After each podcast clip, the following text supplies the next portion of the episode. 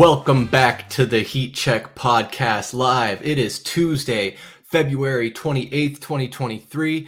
I'm your host, Chris Patrick, and with me, as always, are my wingmen, Mr. Michael Benjamin and VSP Tallman. How are you guys doing on this last day of February? Doing amazing, man. We got a big, big day tomorrow, so I'm just chomping at the bit and super excited to chat about everything. But Tallman, what's good, man? How you feeling? What's going on, guys? Um, oh yeah, was it KD tomorrow? Just kidding. I knew that. yeah, how long ago did we trade for him? That was like that feels like oh, forever ago. Yeah, it's it's just taken a very long time. Finally hitting the court tomorrow in his debut against the Charlotte Hornets in Charlotte. Uh, no Lamelo Ball. He's out for the season with a fractured right ankle. Was it? I believe horrible injury. You hate to see it. It almost looked like a non-contact injury. He kind of tripped himself up. But we're not here to talk about LaMelo Ball. We got a pretty big slate for you guys tonight. We're going to talk ASU hoops here real briefly and their tournament push coming up. Of course, the Phoenix Suns and Kevin Durant. And uh, coming at you with a little bit of Arizona Cardinals talk and uh, what's going on with them as they uh, roll through this offseason and get prepared for the 2023 2024 campaign. But let's go ahead and get right into it. First of all, uh, we saw on Saturday, I think it was February 25th, ASU was down in Tucson taking on the Arizona Wildcats, the U of A Wildcats, and we got an incredible buzzer beater from beyond half court to seal the victory for the Sun Devils 89 to 88 man, I remember you guys were blowing up my phone. I wasn't watching that game, but I think uh, some of you guys were keeping tabs on it. What did what you um, obviously went back and watched it? What do you think, Mike? Uh, it was crazy, man. I, I, didn't get to watch the majority of it. I got off of work and then was listening to it on the ride home. It seemed like U of A was keeping pace, basically six to eight point lead. ASU would cut it back. And you know, in the college game, man, it's just not as efficient, lots of missed shots. But the last thing I, I, I got home, kind of settled down for a second, and then I was like, oh, shoot, I got to turn this on and see the end of it. And as I turned it on, ASU was up by one, and they and U of A drive, drove to the basket and finished. And that's when there was like 29 seconds left, and we kind of saw what happened after that. But just crazy. I think uh, they were saying it was the first time that ASU was actually won in Tucson at McKale Center in about a decade. It's a good monkey to get off of your bat, and hopefully gives this team some momentum trying to make a tournament push. So really cool to see. Even though I did go to U of A, I, I, I love the Valley, so you know we're gonna give props when props is due. That's right. That's right. And I, I find myself kind of rooting for U of A when they're in the tournament and ASU's stuck on the outside looking in. But hopefully, uh, looking like there's a possibility they'll both be in the tournament. I know uh, you mentioned uh, getting over that hump of winning down there in the McKale Center. Uh, Tallman, right before we launched, you were bringing up a stat. You said ASU's never won the Pac 12 championship or the Pac-10 championship? yeah, now it's the Pac-10, right? Uh, no, I was I was really shocked. I I didn't know that. I mean, I ran through the list and it was like Arizona, Arizona, Arizona, UCLA, UCLA, blah, blah, blah. but like I didn't I didn't know that they've never won it. I mean, the school's been around for how many fucking years? Long time. Too many. Too many to Long count. time. Yeah, I mean that was I guess I should have known that, but I, I did not. It was, it was impressive. Now I don't know what our shots look like to break that streak of not winning any champion titles because as we know, we got two tough matchups, or ASU has two tough matchups coming up in UCLA on Thursday, March 2nd, and then USC on Saturday, March 4th. Um, but I think the big game that everyone has their eye on is this one with uh, UCLA coming up here in a couple days. Obviously, they are the fourth seed in the nation, looking very strong right now. Um, I Tom, Tom, and I hate to kick this back over to you, but what did you say the score was the last time these two squads met? Oh man, you you put me on blast right there. I exited out of it. Um, I think it Without was UCLA. UCLA 74 was, to 62. Yeah, there you go. Awesome. So, I mean, a 12 point game, honestly, it, on paper doesn't look that close, but sometimes, uh, you know, final scores don't tell the full story. So, hopefully, we can keep carrying this momentum into that game. I know I was, I'm going to share some thoughts from him, but I was talking to our resident Valley Sports Plug contributor and ASU expert Ben Miller and kind of getting his take on what he thinks ASU's basketball's path forward looks like. And he he's thinking, or maybe more so hoping, that UCLA is kind of looking into the future and not too much worried about this game against ASU. You know, they're pretty much already a lock for the tournament. They're going to have more more efforts to be made in the next month or so rather than this game on Thursday. Not to mention they have a big matchup themselves against U of A on Saturday. So Mike, do you buy into that at all? The possibility of UCLA maybe not taking this game as serious when they come out on Thursday? I think you have to a little bit. I mean, the, the focus is in the future, not just with that matchup with U of A, but the Pac 12 tournament, trying to shore up your seeding for the March Madness tournament. I mean, I think right now, the two teams from the Pac 12 that are already locked are UCLA and Arizona. So you can see maybe the gas not being pushed as as hard. And I mean, UCLA and Arizona State, yeah, they've been in the conference forever, but I don't think that they're the biggest of rivals. So it's not a game that they're going to sit down and lay dead for, but it's an opportunity that Arizona has or Arizona State has to get at least one of these wins. And if they can get it against UCLA with another quad one win, I mean, that just really shores up your opportunity because right now I think Arizona is on Arizona State is on the last four out. So if you get get another big high profile win within your tournament, maybe go and make some noise in the Pac-12 tournament as well. It gets hard to keep them off of the 64. So ah I hope so, man. If we can get as many Pac 12 representatives into the tournament, that's what we always want as far as a conference. So give those guys an opportunity. You never know. Yeah, most definitely. And and for people who might not know, what does it mean to be the first four out when it comes to the the tournament? So are, are, you ta- are you asking me this question? I mean, if if Tallman knows, I can, he can he can chime right in. Is that but is that like the the the turn before the bracket starts before the pool of uh, 72 it's like those play-in games is that what that means or does that mean like you don't even make it to selection Sunday? No, I don't think you would make it to those play-in games. You know, they have the first four in which are basically the ones that would play in those uh, play-in games which I, I, the seedings are always a little bit different. I think it's like 12 is one game and then one is one game is for like the 15th seed and one side of the bracket but it's it's all a combination of things, right? It's your quad one, quad two, just the amount of wins that you have. There's a a points level basically that goes into how they're trying to see these team schedules because it's so hard. There's so many different conferences, there's so many different levels of play. They try their best. You know, I'd say it's probably a little bit better than what's going on with NCAA football, but you know, you it's just hard to look at a team that if ASU could somehow just finish the season with under nine losses or just finish with nine losses, how can you keep them out? Because you know you're looking at a team that's what 22 and nine with some good high profile wins in that, and they started off the season strong as well too. So you know I, I'd reward higher profile conferences with teams to make it instead of giving some weird little school like McNeese State or something like that. You know, yeah. a 13th seed over an ASU.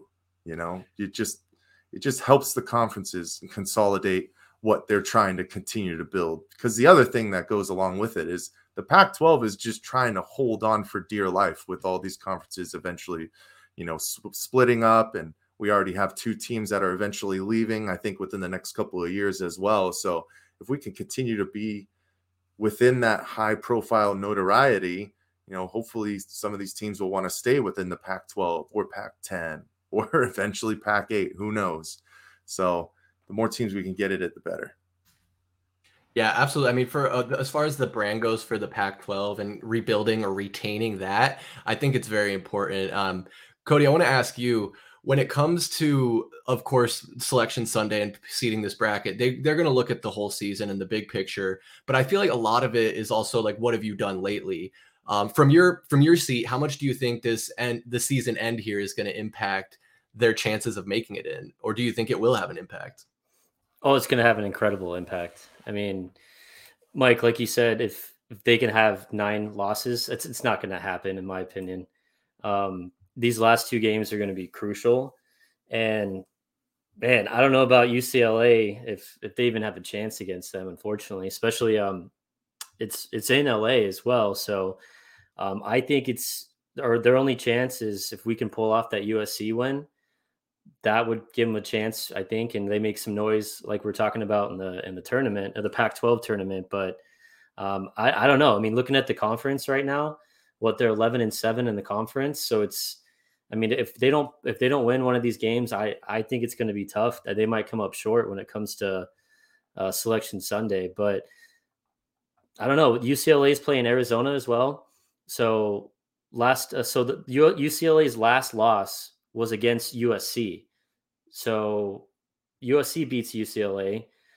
Um, their their loss before that, talking about UCLA's loss before they lost to USC. That's too many USs and whatnot. Sorry, um, but they lost to Arizona and then they lost to USC back to back.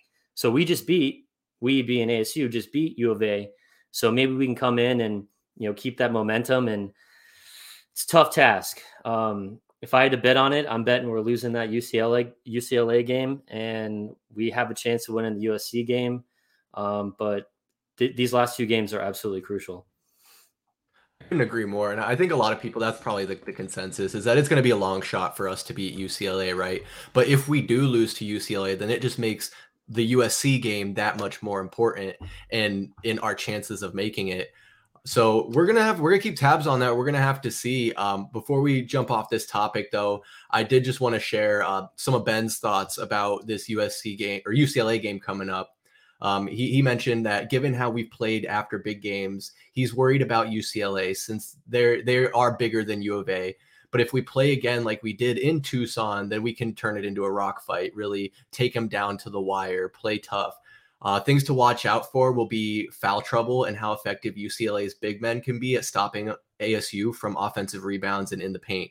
Um, from what I did see watching back of that U of A game is uh, ASU was in a zone on defense, but they were doing pretty good at grabbing boards. So I think as long as they're keeping pace and staying in the game, that's all you really want at the end of the day is is them to have a chance. Right, and I liked his options that he basically gave as well to the possibility of making a tournament push. You know, you have your best overall outcome, you sweep both LA schools, you win one or two games in the Pac 12 tournament. That basically kind of gives you a 100% lock he said, as long as you're not losing to like a Cal or Stanford, who has been kind of lower towards the end in the Pac 12 this year. Other option, you can split, uh, but both of those games have to be close, or the one that you lose, close, it's got to be close. And obviously, the preferential win is going to be against UCLA. That's a, a bigger quad win that you can add to your resume. And what was that? Third, if you lose both games, you'd basically have to either win the Pac 12 tournament or advance farther than you know the last three schools that you play in the tournament or you just get murdered and you end the year on a disappointing note. So we're not hoping for that one. Yeah i got a few stats for you guys. Um, so ucla is undefeated at home but oh good. U, u of a was 15 and 1 at home and we came in and we won there. But ucla hasn't lost and then doesn't get better. Usc is 14 and 1 at home. Oh boy so, but hey, at least next year we don't have to worry about this. As Good in, point. both those schools will be gone. So, yeah, is I that mean, a good thing though? Is that yeah? Is that well, good? No, not that... for, not for the league over or uh, the conference. not for the conference overall. Yeah.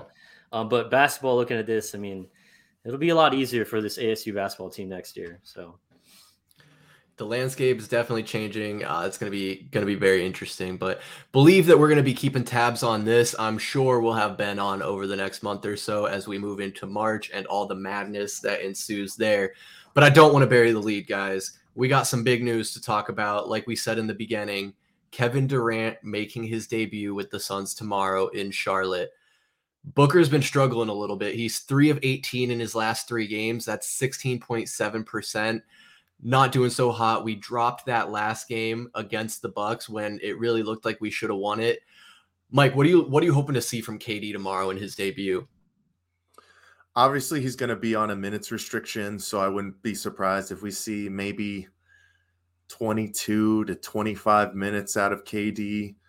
especially with the opponent that we're playing in the Charlotte Hornets. They've just lost their best player, so they're going to be in panic mode, just trying to figure out how to fill the lineup for the rest of the year. I mean, at least for their sake, they're at the very bottom of the Eastern Conference, probably pining for a number one overall pick this year. So they're going to be in tank mode. But you're looking to see how fast these guys can fit together on the floor in regards to spacing, understanding, you know, to give up those options where, you know, there's just so many high profile scorers on this team. You don't have to force things. You can always look for the best option.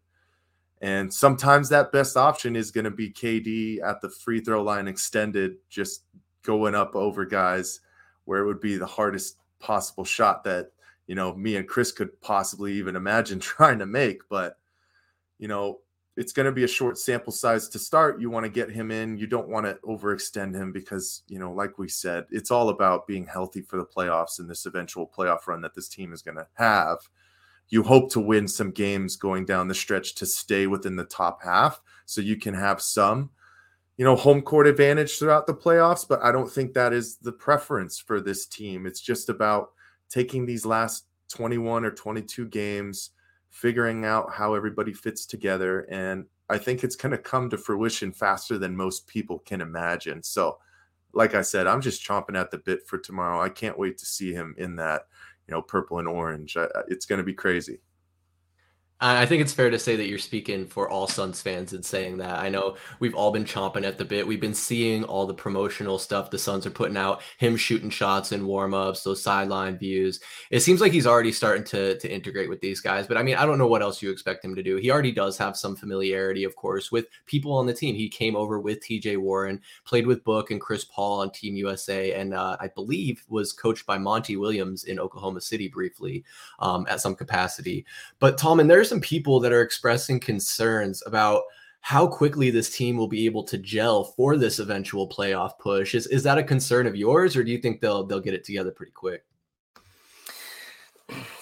It's it's a little concerning for me, um, but I, I don't know. It's because I, I remember hearing someone say, you know, it's because sometimes the super team doesn't always work, right? You know, oh, you guys look great on paper, but they just don't they don't mesh well. Like you said, they don't gel well. But I don't know. Someone was saying, I mean, you got three guys, three main guys on the team that just love the game of basketball. And Kevin Durant is one of them. Chris Paul is one of them. D Book's one of them. They're just, they just love playing ball, you know? So I think that's going to be a big part of it when they all come together. I mean, and then you, you saw how uh, Durant fit in in uh, Golden State. I don't think, I think he can play anywhere. Uh, but there's always that little concern of, you know, how much time um, have they actually been able to, you know, play together and practice together and all that? I mean, there's obviously there's going to be a little bit of unfamiliarity with that, but I'm not worried. I'm not super worried about it. I think we might see a little bit of rust, him coming off that injury, um, but he's going to take so much pressure off of Devin Booker and Chris Paul that it's eventually it's going to come together well. And I don't think it's going to take the rest of the season to do that. I think they'll make a push. I think they'll figure it out. Um, but again, I, I, think he just he just fits in everywhere, everywhere he goes. So um, I don't think he's going to hold us back because he's never played with them before. But shit, I wish his his debut in that jersey was at home. That would be so cool. But hey, um, it's it's crazy. It's I'm with you, man. It still hasn't settled in. Like no, Kevin Durant is a Sun, and I've been saying I'm really not going to believe it until I see him step out on the court, and, and that's about to happen. So I agree with with your sentiment there and what what Ian just said. KD is a plug and play. I think there is plenty of time left in this season where they'll be able to get it together. I think my only concern though is how injury prone our big three guys are here, and you can even throw DA into that mix. And maybe injury prone isn't fair, but having the the you know, these guys have been in and out of the lineup. So when it comes down to building that chemistry and that, and it's not so much will they be able to gel as will they be able to get enough reps together and build that camaraderie in the amount of time. But i'm with you. I think it's going to be just fine and they'll be able to make a deep playoff run with this squad. I know a lot of people are quick to point out well harden kyrie and kd were all on the nets and they had over a season to do it but really, when you look at how many games, what was it like 17 or 20 so games that they played together, they really didn't play that much. Um, so it's all going to come down to how many reps they can get and and what they can do here with this last bit of season. Um, I do want to talk a little bit more about that that chemistry and the rotation. Now that we have a lot of talent on the roster, we added Terrence Ross, we added T.J. Warren, T.J. Warren and Darius Bazley. I forgot we even traded for Darius. He hasn't sniffed the court since we got him. So I kind of part of me wonders like why James Jones made that move if we're just not even going to play him or, or if he even consulted Monty. But that's something entirely you know else to get into. And I guess honestly we could get into that now, Mike. I kind of want to ask you like what do you think about Monty Williams and his rotation so far, kind of sticking with uh, his guys as he's said in, in press conferences. Right, like you just said, the one thing we know about Monty is he loves his guys. I think we were talking about the other day. You know, one of his guys is Ish Wainwright. That's why we saw him get his two-year deal. One of his other guys that used to be one of his favorites that we wondered in key times in the playoffs. He was getting an extended amount of time and just was kind of a head scratcher. Was Abdel Nader, but you know, I think the move for Darius Bazley in regards to letting go of Dario Saric was more so a possible move for the future, not really right now. I mean, with adding Kevin Durant and these bench players, there just wasn't going to be a lot of, of, floor time for Dario, and he was coming down towards the end of his contract, anyways. So if you can bring in, you know, a six nine guy like Bazley who can handle the ball, who can shoot a little bit, and is super young. I think he's still like 22, 23 years old. He has a lot to learn in the NBA game. So he's just not ready to contribute for a team like this that's ready to make a title push. In regards to TJ Warren, I think we're still kind of in the mix of trying to figure out, you know, that floor time in regards to what KD coming onto the floor looks like and then how you kind of bolster that second unit because – now you're talking about, well, if you're going to go with Josh Okogie in the starting lineup, you're moving Torrey Craig back to that second lineup, who is going to take minutes from uh, TJ Warren. And, and Torrey Craig has become a Monty guy at this point. So, uh, for my sake, I'm okay if they don't do anything with Darius Bazley. I know there were talks about possibly bringing on another addition. And if that were the case, Baisley might be the one that had to be cut. Um, so that could have been something that they kept in mind, but they em- ended up signing Ish Wainwright to that two year deal. I know there's still been a lot of talks about possibly Derrick Rose signing to this team, but I think there's still a roster spot open. So they basically kind of solidified those two way guys and what's going on with that. But I'm really, I'm really still wondering in regards to what's happening with TJ Warren. I know that he can bring a scoring punch off the bench but I think that's what Monty is seeing with Terrence Ross in the amount of minutes that he's getting as well. Like all of that scoring punch that you need from that second unit is coming from Terrence Ross. So I don't know if you need to have both of them on the floor because there is a little bit of a lax in the defensive department when it comes from both of those guys. So if you have two of just scorers on the floor, but you can't guard, you know, you better be making every shot to to keep pace with your starting lineup. But the last thing I'll say is I think it's going to be a seamless transition, basically just like Ian said, uh, 10 games. I'd be surprised if it takes that long. The the two people I'm not worried about mixing with him is Chris Paul and, and Devin Booker. The one that I still kind of have some thoughts about and wonder how his energy is going to, you know, be a, a changed or adjusted from adding Kevin Durant is obviously DeAndre Ayton. But I also think he has the most to gain because he's going to be probably the one that the least of you know the least amount of attraction is going to be going to him. You can space Kevin Durant and him on the blocks. DeAndre Ayton has become a great free throw line extended shooter. You can count that money every single day, it seems like. And he's one of the most efficient big men in the game. So he has the most to benefit in regards to having mismatches. It's just going to come down to this team making sure they still utilize him and understand that he's a force to be reckoned with and he can help us go a long way. And in bringing up DeAndre Ayton there, you do have me thinking a bit. I mean, I know I, I don't I don't know how how accurate the reports were in the offseason, but the rift between Monty Williams and DeAndre Ayton was kind of a narrative. I mean, with the amount of money you're playing paying him, and he is a talented player. I know we rag on him a lot, but that's because we have high expectations of him and we know what he shows that he's been capable of at times it's just there's always frustrating things with DeAndre. And I mean, in that last game Sunday against the Bucks, we were all kind of watching that together. And one stat that really stood out to me was at the end of the third quarter, DeAndre Ayton only had five rebounds. In my eyes, that's just absolutely unacceptable. I think he ended up at, at the end of the game having double digits. He had 10 or 11 boards. But why are you waiting until the fourth quarter to start pulling in these rebounds? It just, I get it. I get it. The ball might bounce a little bit weird, but DA's got to continue to put the pedal to the metal and be aggressive. And with having fewer looks potentially, he's really got to pick his spots and make sure that he's taking full advantage. Uh, I think you're absolutely right. I mean, we we do have this deep bench, and guys like um, Craig and Josh Okogie have been stepping up. I'm looking here at my new favorite website, StatMuse, and in just the last five games, Josh Okogie's averaging 17.2 points, 6.2 rebounds, and nearly two steals.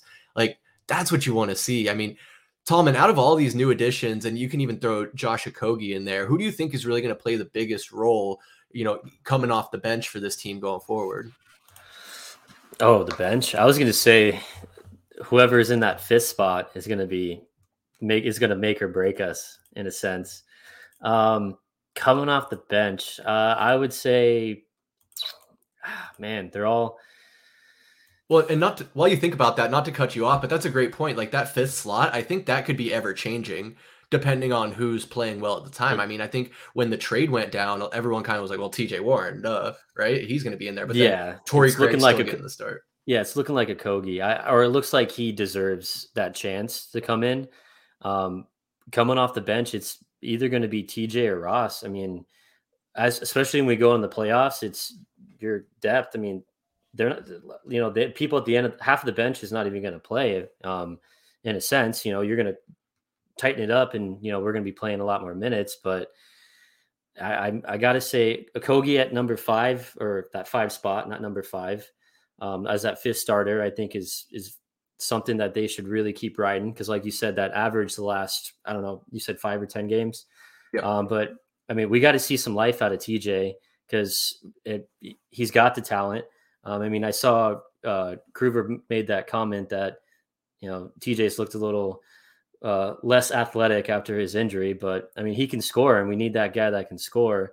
But then also that surprising uh, play with with Ross, you know, getting that that like Mike said, that only spark off the bench has been him. Because I mean, Torrey Craig, I mean, he stepped up. He's been playing some good defense, but I mean, I don't know. I mean, eh, the guy just he can't score. No, I mean you're right. Um, I did kind of botch the quote there a little bit. Monty in the press conference said there's just a lot of guys to play in regards to why TJ Warren hasn't really been sniffing the floor, and it's kind of true. I mean, we do have great depth now, which is a concern of ours. I think if you go back, we were expressing concerns about that earlier in the season. But Mike, I want to ask you when it comes to these rumors about adding uh, Derrick Rose. I, he he hasn't. I, I think I saw over the weekend he isn't really looking for a buyout from New York, so that might be more of a one sided interest on the Suns' part. Uh, but then Ian mentions uh, rumors of Melo, and if you're uh, if you're a millennial, that's Carmelo Anthony. If you're Gen Z, that's Lamelo Ball. But we're talking about Carmelo Anthony. Do you think?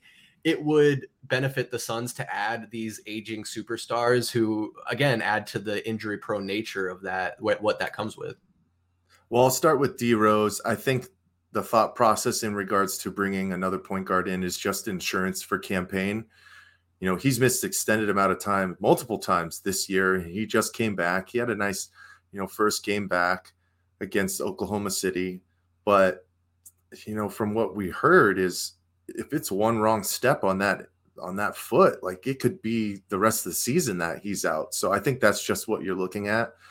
I think Derrick Rose would do what you would need him to do in that second uh, you know that second unit bring a little bit of a scoring punch but control the pace get the ball to our shooters and make smart plays because he's a super veteran in this league now i've been very impressed what he's been able to do with the back end the back end of his career and still stay relevant and make you know teams you know push for playoffs. So, but when it comes to Melo, I don't want him anywhere near the Phoenix Suns, man. I mean, we already have enough scoring punch off the bench, and he doesn't play a lick of defense. So I don't want him anywhere near here. I know you talk about those guys, it's kind of like maybe last hurrah, give him an opportunity, but what is he going to do? He, you want him to take minutes over TJ Warren, who's not playing. You want him to take minutes over, uh, you know, Torrey Craig or Terrence Ross, who are – you know, Torrey Craig is already a Monty guy. Terrence Ross is becoming a Monty guy. And it sounds like they kind of promised him minutes in regards for him to even sign here. So I don't think that's an addition that you need for this team. We just already have enough scoring. If you're thinking about bringing anybody else in, it's just for insurance policy or adding extra defense because we got enough firepower as it is. Yeah, that, that's a great point bringing him in as an insurance policy because not only is Cam Payne having that nagging injury, but every year in the playoffs, it seems Chris Paul is limping or grabbing at a knee or an elbow or something that's going to keep him out. So you don't want to get into a position where you're in the second round or even in the conference final or even in the finals, God forbid, and one of your point guards or both of your point guards go out, and then you're left with point book. I mean, I don't think we're out shit out of luck if that's the case, but you do, like you say, want that insurance policy. I mean, uh, Landry Shamet, six man of the year. Uh, I, has, has has Landry Shamet been sniffing the court? I think he's still out with injury at the moment. Oh, that's right. So I mean, and that's another guy. I mean, he's been with the this Monty unit guy, for yeah. for a couple seasons now. You know, what do you do if he comes back in? You know, he had some good stints filling in. Obviously, it didn't translate to wins earlier this season, but he had some huge or- uh, scoring output games. And like you said, there's just, it's becoming too many people that we have to play, which is just crazy to think about from where we were at one point, only having eight to nine guys being able to dress because everybody was hurt. And we were like, at that point, like, why don't we sign Melo? I mean, we literally need anybody. So bring somebody in. But, you know, maybe those guys just knew we had to, you know, ride this one out until we could get to the trade deadline and, you know, bolster this thing up for the playoff run. So these are good problems to have at the end of the day. So I'm Absolutely. just okay where we are. Absolutely. I mean, I think my, I can speak for myself in saying that a, a, month or so ago, I was feeling a little bit nervous, uh, a little bit maybe of like, what are we going to do? Do do I still trust James Jones? And all of a sudden here, it's really really starting to come together, and we're being propelled or forced into the the national media conversation, which is what we've always wanted um, more or less. But it is interesting to see these names floated around: Derrick Rose, Carmelo Anthony. I've even seen Lamarcus Aldridge expressing interest of coming out of retirement. Uh, you're talking about the buyout market, like John, adding a guy like John Wall. I, I don't know if they're done. Um, I think they could be, but if they add one more piece, I, I'm okay with that also. But before we go on and talk Arizona Cardinals, Tallman, I got to get, of course, a betting perspective from you here. When it comes to tomorrow, if you're placing a same game parlay, are you taking Kevin Durant over or under 25 points? Oh, man. Uh, under. I'm taking under. Um, Mike mentioned it earlier. He's going to be, he's going to have a short leash. He's going to be on restriction. So, I'm, I'm going under on that one, and I hope I'm wrong, but I don't know. That game, it, it screams we're going to be up by 20 at halftime, and I, I don't know if I'm even going to bet on it, but and I say that now, I'm probably going to bet on it, but I'm taking under. you know, if you said 20 over under 20, I would go with over. Yeah. I think I, that he wants to come out and make a presence right off the bat. And I think he's been ready for the past week and a half, right? He was just buying his time. Probably better to not have him come back against the Bucks, even though he probably would have helped us win that game. You know, you think to yourself, wow, the Suns, they had an opportunity and we almost put it to the Bucks. We just kind of faltered at the end. And we didn't have Kevin Durant, which is crazy. But the Bucks didn't have Giannis. So it was just kind of tit for tat in regards to that. But I think he's going to come out firing. They're going to get him really heavily involved early. But like Tallman said, I mean, this one could be, you know, out of hand early to the point where most of our guys are playing 23 minutes after that. And Bismack Biyombo is playing 25, 28 minutes, you know? Exactly. So if it was 20, I'd say over. 25, I'm a little iffy. I'm with you there, Tallman. I might just for shits and giggles go with an mm-hmm. over, but I, yeah. I feel like he ends with, with 23, 24. So he's just right in the middle there. Exactly. And then Booker needs his 25, you know. And then what's is Ayton going to get his 16, 17, 18? I mean, I'm curious to see. Oh, flirt with 35. Come on, Kruger. Um, I'm curious to see, you know, that kind of, I don't know, that the ball distribution and who's going to, how they're going to share the ball. And I mean, you know, it's going to be, you know, Booker's going to have 35 one game, KD will have 25, and they'll just they'll flip flop. But I'm curious to see how it comes out. And I lied. I'm I'm gonna bet on it. Got to. yeah. How do you not on the first? I think I've been waiting for this. Right. No, absolutely. But expectations wise, I mean, I think it could, I see it kind of going both ways, right? Because you, you're worried about the minutes restriction, but also you want to have a good debut, not only for the Suns fans, but for the, the Suns in general, get that boost, feed the beast. I mean, we all know what Kevin Durant is capable of. I just can't wait till hopefully we start seeing some 20 20 20 games. And I'm talking book 20 plus, Durant 20 plus, Ayton 20 plus, and Chris Paul having 20 assists. So maybe that's a, a quad 20. But the 20 assists might be a pie in the sky. But either way, I'm gonna I'm gonna tune into that game tomorrow. I'm gonna be watching that it's going to be a historic night for the Phoenix Suns and all all eyes on Kevin Durant and the Phoenix Suns tomorrow and just really excited to see what we can do here with the last couple months in the NBA season. So fellas, the Arizona Cardinals offseason is in full swing. We got a GM, Monti Ossenfort. We got a head coach, Jonathan Gannon. Uh, now we have an offensive coordinator, Drew Petzing, and the defensive coordinator is Nick Rallis. Uh, these guys have all been introduced. They're still filling out some position coaches here and there, and, and we'll get some more uh, you know news on that in the coming days. I'm sure. Knowing how this usually goes, the day after we do a live stream, there's some major breaking Valley news. So uh, be on the lookout. Follow our social medias, and and we'll we'll keep you in tune. But Mike, uh, how are you feeling about the uh, the building of this this coaching staff so far? You know what? I've been impressed, man. And I've been impressed with these press conferences, specifically for Rallis and Petzing. You know, one thing that I noticed very at the beginning was, you know, Jonathan Gannon's not going to leave his guys out to dry. He was right there with them. You know, those are his guys. He's riding with them. And Nick Rallis, you know, for a 29 year old guy, just had a very strong presence, no nonsense, seemed like he's ready to go. He understands what he wants. And there was still kind of like a like a you know a friendly back and forth tiff between both of them uh, and you can tell that they have a good relationship so i think that's just a great thing that's going to help for this team you know as we turn the corner and start to build this franchise going into a different direction Drew Petzing, 36 year old, still a little bit younger on the on that side, but you know one thing that Jonathan Gannon said, he's not looking at age. He's looking at can you do your job? Are you fit to what we're trying to build here? And do you want to be a Cardinal? Do you want to be a Cardinal, man? That's the that's the main thing that this team needs because when you have such a big change, I mean, we've seen Adrian Wilson. He just went over to the Carolina Panthers there's going to be a, a completely different culture here.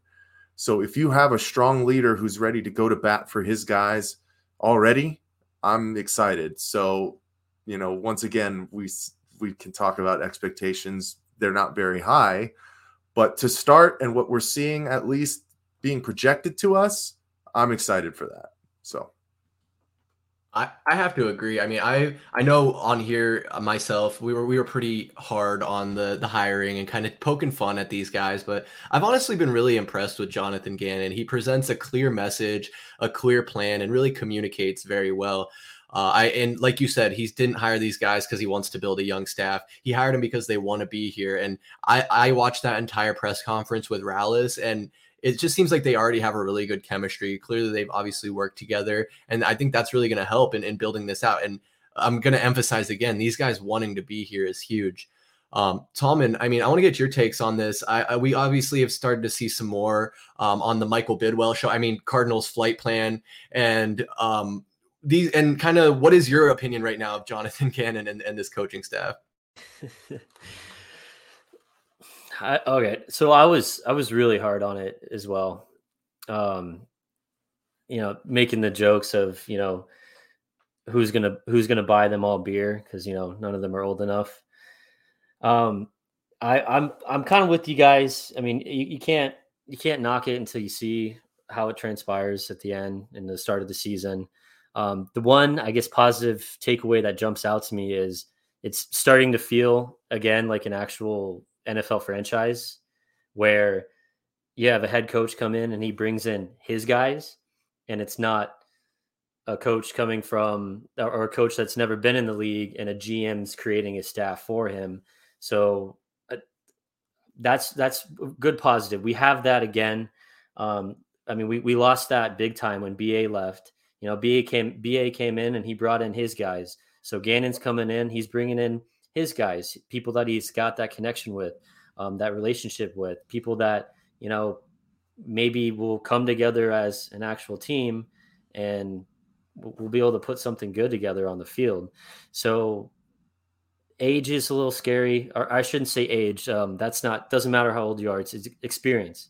The experience is a little scary, but I, I guess you know I, I, can't really talk shit until we see what happens. And um, I really right now, I mean, fuck fuck Gannon right now. It's what what is what is Monti Ossenfort going to do in this offseason? Because he's got he's got a lot of work to do. So right now it's the Monty show, and we need to figure out what this what this team's going to look like because he's picking up a crappy team and he's going to have to try to make it a lot better with not a lot of room to work with with that cap being so big so or um, being so small. But i don't know it looks like they're going to keep jeff rodgers too who is our special teams coordinator. Uh, hope, hopefully he can stick around. Um, that'd be good but also curious to see some of these position coaches if uh, if what changes they're going to make there. But um, very young it's scary but i mean hey we're, we're starting to look like an actual nfl team again yeah, and I like what you highlighted there as far as him being able to bring in his guys, uh, like we saw with BA, but we didn't see with Kingsbury. Kingsbury looked nervous and out of place from day one, and he had to have Keim build out his whole staff. And we may never know what the full story is of what happened there in the last couple of years of that regime. But we got a whole, we wiped the slate clean, like you just mentioned there, the special teams coach keeping a couple guys around, but a lot of change around the building, and hopefully change for the better. But we really won't know until the games start being played week one but you're right. It, it is the Monty Ossenfort show. There is a lot of work he has to do in building out this roster and a lot of questions. So I do want to dive into some of that right now. I was watching a press conference he was giving today at the NFL Combine, and uh, some really good questions were floated out there. Uh, one of them being about adding competition, specifically at the quarterback position. And he mentioned that he thinks it's good to add competition at, at all positions. And and Mike, I just kind of do you read into that as maybe bringing in someone to challenge Kyler for the starting QB position, and maybe, in, from my perspective, maybe going as far as drafting a quarterback? I think so. I mean, like we've said, Kyler Murray isn't a Gannon guy. He's not an Ossenfort guy, right? So they're trying to build this team to their standards. And, you know, I know that Michael Bidwill has said that his high profile quarterback is Kyler Murray. We understand that. But I don't think competition ever hurts at a professional level because it just keeps those juices going and understands that if you don't work and you don't put in the time and effort to your craft, there's already there's always somebody out there that is willing to do it and work twice as hard as you.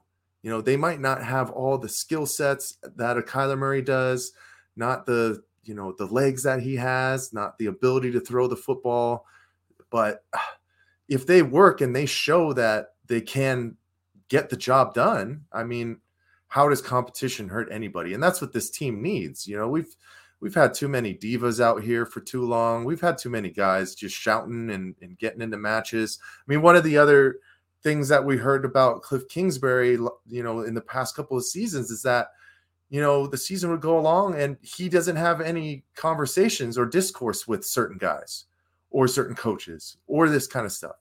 Like that can't happen with the franchise. You guys have to be on, on somewhat of the same page, at least communicating what you didn't do or what your your viewpoint is to get you to that point. So if you have guys coming in who are going to push each other at each position, it's going to make these guys work and get to that next level where this team needs to go. So it's going to be really interesting to see who gets re-signed, who gets, you know, brought back. Is Byron Murphy going to get extended again? You know, what's going to end up with going on with D Hop? It sounds like kind of Ossenfort is on the same page as most Cardinals fans. He's out the door. We're going to try and get some kind of capital for him.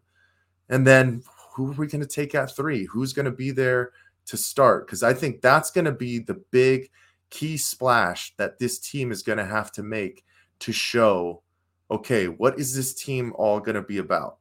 And if they end up taking a Will Anderson or Jalen Carter, that means that they're going to build from the defensive line and hopefully the offensive line out, which we know the game of football is won in the trenches and we've been trying to win with all of these pretty pieces out on this on you know the outside a nice new tight end a, a high profile receiver.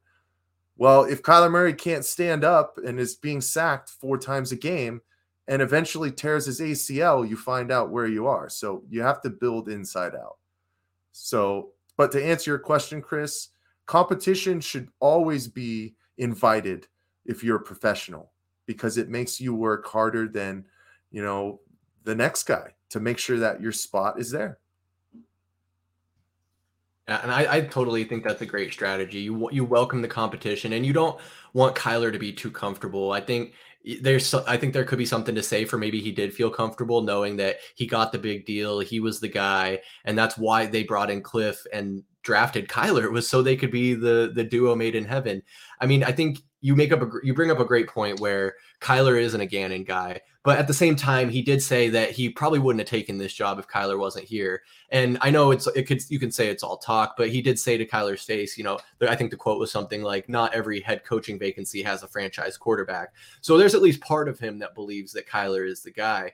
But outside of the draft, Tallman, when it comes to adding more depth at the quarterback position and, and some of the names out in free agency, I was seeing today that uh, Marcus Mariota's free agency. Uh, you got Carson Wentz, Baker Mayfield, some of those bigger names. Um, do any of those guys kind of pique your interest, or, or, what are you looking at for that position? oh yeah, you guys want uh, Carson made a glass Wentz? That'd be good, right? Did um, he have? Did he? Was he in Philly at the same time as Gannon? No, no. he wasn't. Oh, okay. No, he yeah.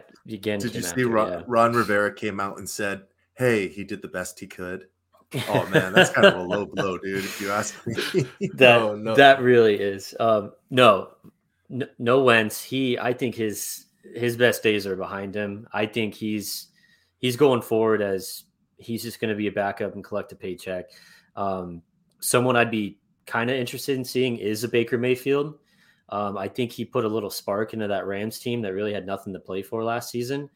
Um, but I mean, I just I don't doesn't matter who it is. I don't think they're going to make that splash, that splash edition. And by splash edition, I mean, you know, one of those notable names that we're seeing float around that could come in and could be competitive. I just don't, I don't picture them doing it. Um, they're either going to, they're going to go the boring route and be like, oh, David Blough is our guy or Colt McCoy is, gonna, you know, it's, it's going to be, I'm just envisioning that. I, I, but I'm so stuck in this Steve Keim era of just dog shit management of this team that that's just what I expect. Uh, would that be awesome? We get, we bring in a, a Mayfield, and I know he's not the best, but we need somebody to come in. Mayfield would be great if we can somehow find a way to pay uh, Jacoby Brissett, you know, the money that he'd want. That would be incredible. Because right now, if we don't make that signing, we're taking that, we're taking this season and we're we're throwing in the trash can. And you know how how man, you know how demoralizing that is to this entire fan base? You know, all those people that have to pay more money for season tickets. I mean, who's going to want to go watch this football team play at all next season if they don't at least try to do something at that position? Because McCoy's not the answer. David Blough's not the answer. And even then, the great best thing you said about um, about Kyler Murray was he's not a Gannon guy. He's not an Ossenfort guy.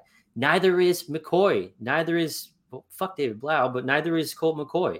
You know, so I, I'm picking Baker Mayfield. It's probably unpopular, but that's going to be my choice. What about Brett Hundley after an eventual two and eight finish in the XFL with the uh, with the Vipers? Would you like to bring him back? Dude, I'd rather see Robbie Anderson play quarterback. Oh, oh, I mean, I mean chosen Anderson because he, he had to change his name because oh, you know because yes. you know he's he's really good. Uh, he's really good. he chosen to not catch any passes last season, but But I mean, I like the I like the Mayfield idea for sure because when you're talking about those guys, that's kind of um, maybe second or third string, not a guy that's going to challenge Kyler for the starting role, but a guy who could fill in when he inevitably misses a few games. I mean, Kyler, he started out well. His first two seasons did play 16 full games, but in 2021, only 14 games. And of course, last season, only 11 games where it was plug and play at the quarterback position. It kind of seemed like, especially once Colt got banged up. Um, so I, I do. I, I, like that. I like that um, Mayfield idea. Um, I do also. I kind of was kind of going back and forth with Wentz today, but I, I agree it could kind of be like a Sam Bradford 2.0 if we brought him in, where high expectations and then low low value. I mean, he he has done absolutely nothing since he left Philly, and really unimpressive. Um, last last guy you mentioned there that I want to touch on is Jacoby Brissett. I think if you can make that splash, that could be a great guy who not only would be a great fill-in, but honestly, not necessarily challenge Kyler Murray for the starting position, but maybe be breathing down the neck of Kyler Murray a little bit, where he's looking over his shoulder. Um, one thing I will say from what I've seen is it seems like Kyler Murray is attacking his rehab really hard.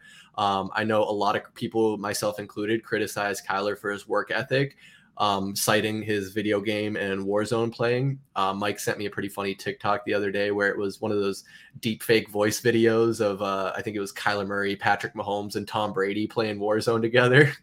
Uh, those things are a little spooky, but they're fun. Um, but Kyler, no, back to my point though, he is working hard and and he's doing the rehab. Mike, what are the what do you think the chances are of him being ready to go week one, and or should they even bank on that? No, there's no chance for week one. I, I don't think they should be forcing him back that early either.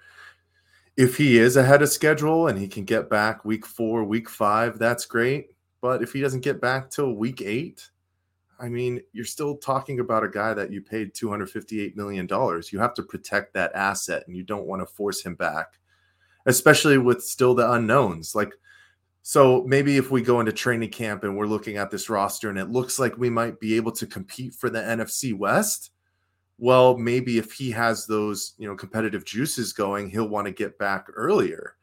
But if not, and it's looking like we're going to be middle of the road towards the end, if he doesn't come back till week eight, that's fine. But you also don't want to put yourself in a position where if you just roll out Colt McCoy again, a guy who was getting injured after every single game that he played last year, who will probably eventually get hurt again, then you'll have to turn to your backup in what, week three, week four, still waiting for Kyler Murray. The last thing you want to be doing is going into into week nine, two and six, one and seven with Kyler Murray coming back. Because yeah, it, it, it helps to get more tape on him. He's you know, working through his kinks. He's getting out of his injury, but that's a lost season. You have no chance to make a playoff push, even though the numbers won't say it. You know, we were talking about last year when we were, were three and five, and we're like, it's over. And what happened? It was freaking over before we even knew it. So, uh, you just have to go outside of what we have in regards to the quarterback room and bring in somebody else to hopefully go 500 for the first eight weeks and keep this team in somewhat of contention to the point where can, when Kyler Murray comes back, he might be able to help us go on a miraculous run. But it would be miraculous is the key word at the end of the day. You know, there's still zero to low expectations for this team next year unless we get some amazing free agent signings. But like Tallman already said, our cap is looking bleak so we just got to make do with what we have right now and keep building for the future.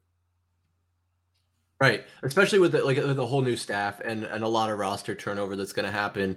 I think uh, VSP. I think I can speak for us when I can say that our expectation is that we at least win two home games this season, and that would be a great starting point. But you're right, you do need that stopgap guy, someone who can keep the ship afloat until Kyler Murray can get back. And I would much rather they take the care they need to make sure Kyler's 100% before they bring him back and not really force him coming back week one. Of course, we don't know what the schedule is going to look like yet. Um, but it's the NFL, man. Any given Sunday, all these teams are competitive. All I know is that we'll be out in Pittsburgh when the Cardinals play them, whenever that is. So mark your calendars for that. Yes, sir. God willing. I might have to get one of those split jerseys where it's like Cardinals on one side, Steelers on the other side. We'll have to cross that bridge when we get to it. Oh God! Like uh, like Kelce's. You mom. could get a split. You could get a split James Conner jersey. That would work perfect, right? There you go. Oh, jeez. Well, Tallman, I I want to do ask you this. Um, so we're talking about a lot about the quarterback position, but there are other needs on this roster and other ways that we can bolster our, both our offensive and defensive side of the ball. Um, seeing a report here that kind of sparked my interest that the Buccaneers are reportedly set to release running back Leonard Fournette on March fifteenth. What would you think about playoff Lenny coming to the Valley? Oh, I did see that. I didn't think we'd be talking about it though. Um, Why not? I don't know, man. He just he had end of last season. He showed he's got barely anything left in the tank, man. Um, I mean, the season before that, he had a good or their Super Bowl run. He was solid, but last season he just fell apart. I think I drafted him in like the second round of our fantasy league, which was a fucking mistake. Um, he just You did draft a lot of running backs, so Well, okay, all I right, was all about right, to say, right. Tom, and your All right, well, yeah, but I- kind of a mistake. So I I don't know where you're ta- where you're whoa, coming whoa, from. hey, Oh. hey, hey! I got fifth place, man. Don't forget that. Hmm. Okay, I started like oh and fucking eight. Out of how many Um, teams? Eight. Yeah, but it, do you remember how I started the season? Get that out of here. Yeah. Oh, I'm glad you're keeping it warm. Yeah, look at that. Uh, no, I don't. I don't think he's. I mean, it's it sounds sexy, right? But just another washed up person that you just don't have. I- I mean, a a third or fourth or fifth round pick could do the same job as him. So I don't think I don't think he's worth any money to bring him on. Okay, well, Mike, do you do you agree with that though? Like a young guy fresh out of college is just going to be just as good, or is there something to be said for Fournette's experience? You always do like experience, but I think specifically in regards to Fournette, I still see a lot of him and James Conner. He's kind of a bruising back. He'll run up the middle. He, he'll have his fair share of carries. You don't need to spell him with that. The person that you need to spell James Conner with is a little bit more of a speedster. Get him out on the outside or pass catching back. I know Leonard Fournette did a lot of pass catching with Tom Brady, but he's he's kind of at the end, like you said. But I think we're at that point too, in regards to what we did see with, you know, you could speak specifically to the defensive side of the ball in regards to with what Vance Joseph would do when Isaiah Simmons and Zaven Collins first came in here. They he didn't allow them to get their lumps out, you know. He was still sticking with oh my goodness, who was the linebacker that ended up going to the Vikings, who was starting over um, Isaiah Simmons when he first started. Oh, You got to help me out here. Oh, the dude we got from Philly. What's his name? Yes. Oh, now that Oh man, dude, how are we? but anyways, forgotten on this? so he was sticking with all oh, these. Jor- Jordan Hicks. hit. Yes, there you go. All right, we Yes. figured it out. Teamwork. I knew the There it first name. All right. Fine journalism at work right there. But that's what Vance Joseph was doing, where he wasn't giving the opportunity to these young guys to go through their lumps, get more tape out so they could study themselves and come back the next year when we really needed them. You know, Zaven Collins did have somewhat of a breakout year last year, but Isaiah Simmons is still trying to figure out what the hell he's going to be in this league because he's been thrown all over the place and you don't give him any kind of consistency to build up his repertoire with what he works on.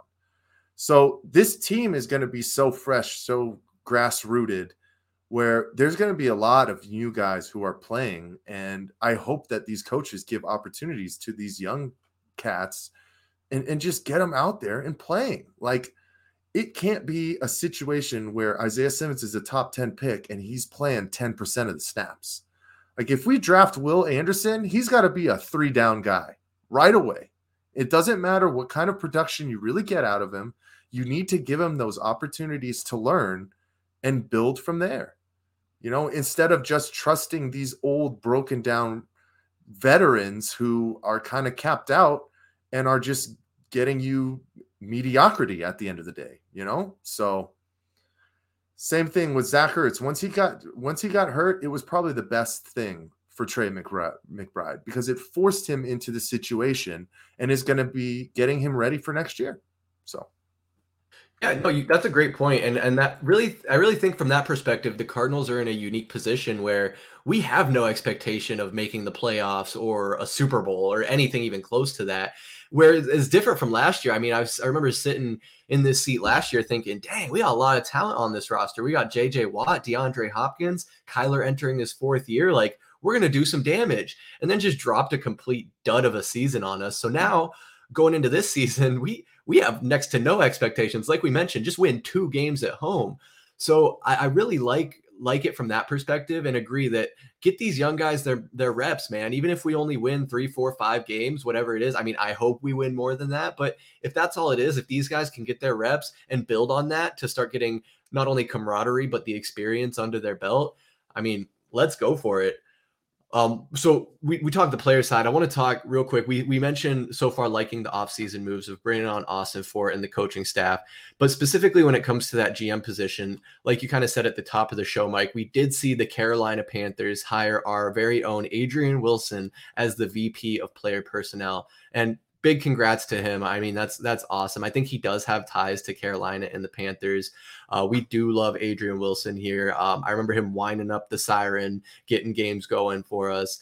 But do you think that the Bidwill made a mistake by not having him be the GM and taking Ossenfort instead, or, or are you cool with Monti? Um, and you want to take this one? Yeah, yeah. Um, very, very cool with Monti. It needed to be an outside guy. We needed new culture. I mean, just it would have been scary if if Wilson got that job. No, no offense to him whatsoever, but it it had to be an outside guy. We needed to, like we've said a thousand times already, needed to be completely destroyed, and then we needed to completely rebuild it with a whole new culture, whole new guys at the top. So it I'm really glad it's not Wilson, and I wish the best of him out um, in his uh, in Carolina. But it Monti all day. That was definitely had to be an outside guy. Like, and you're nodding your head there. It sounds sounds like you agree. Yeah, Tom, and you hit the nail on the head. It was it was time to clean house, right? And Adrian Wilson has been working in a player personnel you know spot for a number of years now. If you can remember, he was the one who was hugging Larry Fitzgerald after that 2015, you know, win in overtime against the Packers, and he was the one who was running down the field when Byron Murphy scooped that fumble forced by Isaiah Simmons against the Raiders this season. So he's a Cardinals guy through and through. He's a Ring of Honor member, I believe, already. If not, he definitely will be. You know, he's a guy who went through the very very high or the very very lows and the very very highs with the Super Bowl with this team.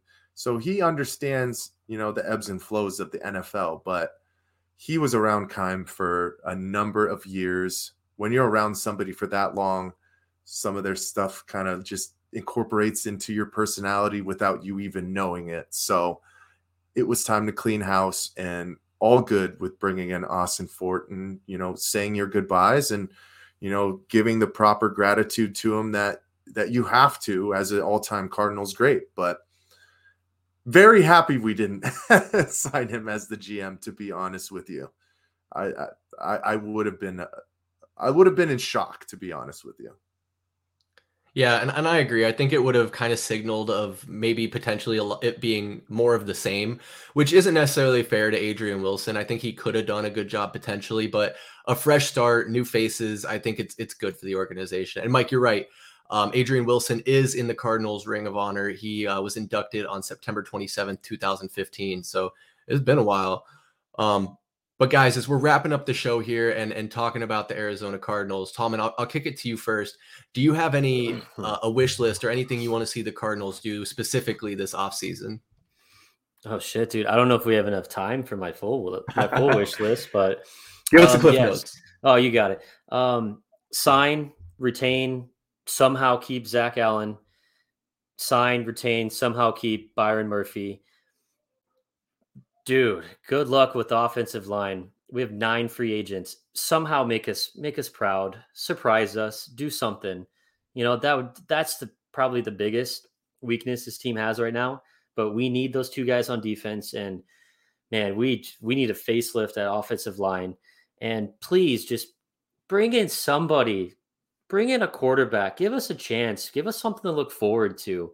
You know, bring in a quarterback that's going to be trying to show off and come in and try to play. Try, he, he's going to play this season for a starting job with a different team. You know, somebody that has a little bit left in. Please just give us a chance this season. That's all I want for Christmas.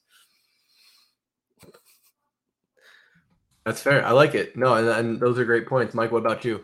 All he wants for Cardinals Christmas. That's right. Four, his, his minimum four wins. Um, uh, dude, I'll go right off the top. Exactly with Tallman. Got to re-sign Zach Allen because it sounds like whoever we do go with the number three pick, or if we trade back, I think we're going to go with some kind of D lineman, whether it be on the interior or a linebacker who will come off the edge.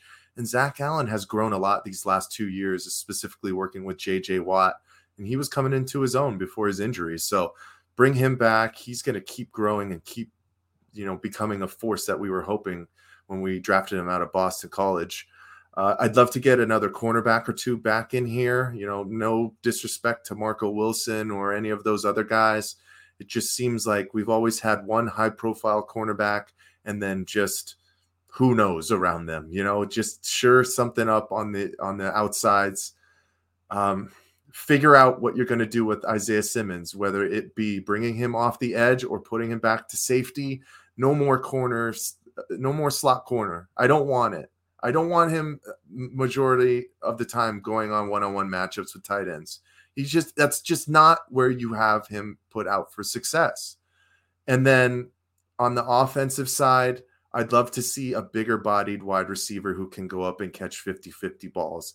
Doesn't have to be all speedsters, doesn't have to be all short guys. You know, you need to have uh, some some differentials in your weapons you know? That's what i'm hoping for this year. And then obviously yeah the last one was offensive line but we're we will figure out what the hell is going to happen with that. But cross your fingers. My goodness. Uh, at least no rodney hudson. So move forward and figure that one out first.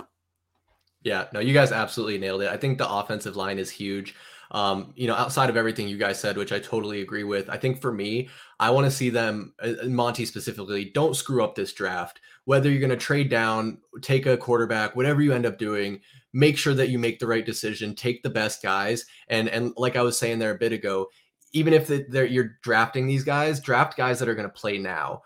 Get the best player available, and let's start building a team that can be competitive a few years down the line because there's no expectation of us making the playoffs this year. So this is where we get better. So for me, it's don't screw up the draft and and we'll just have to wait and see. But you guys, best believe we're going to be keeping tabs on this.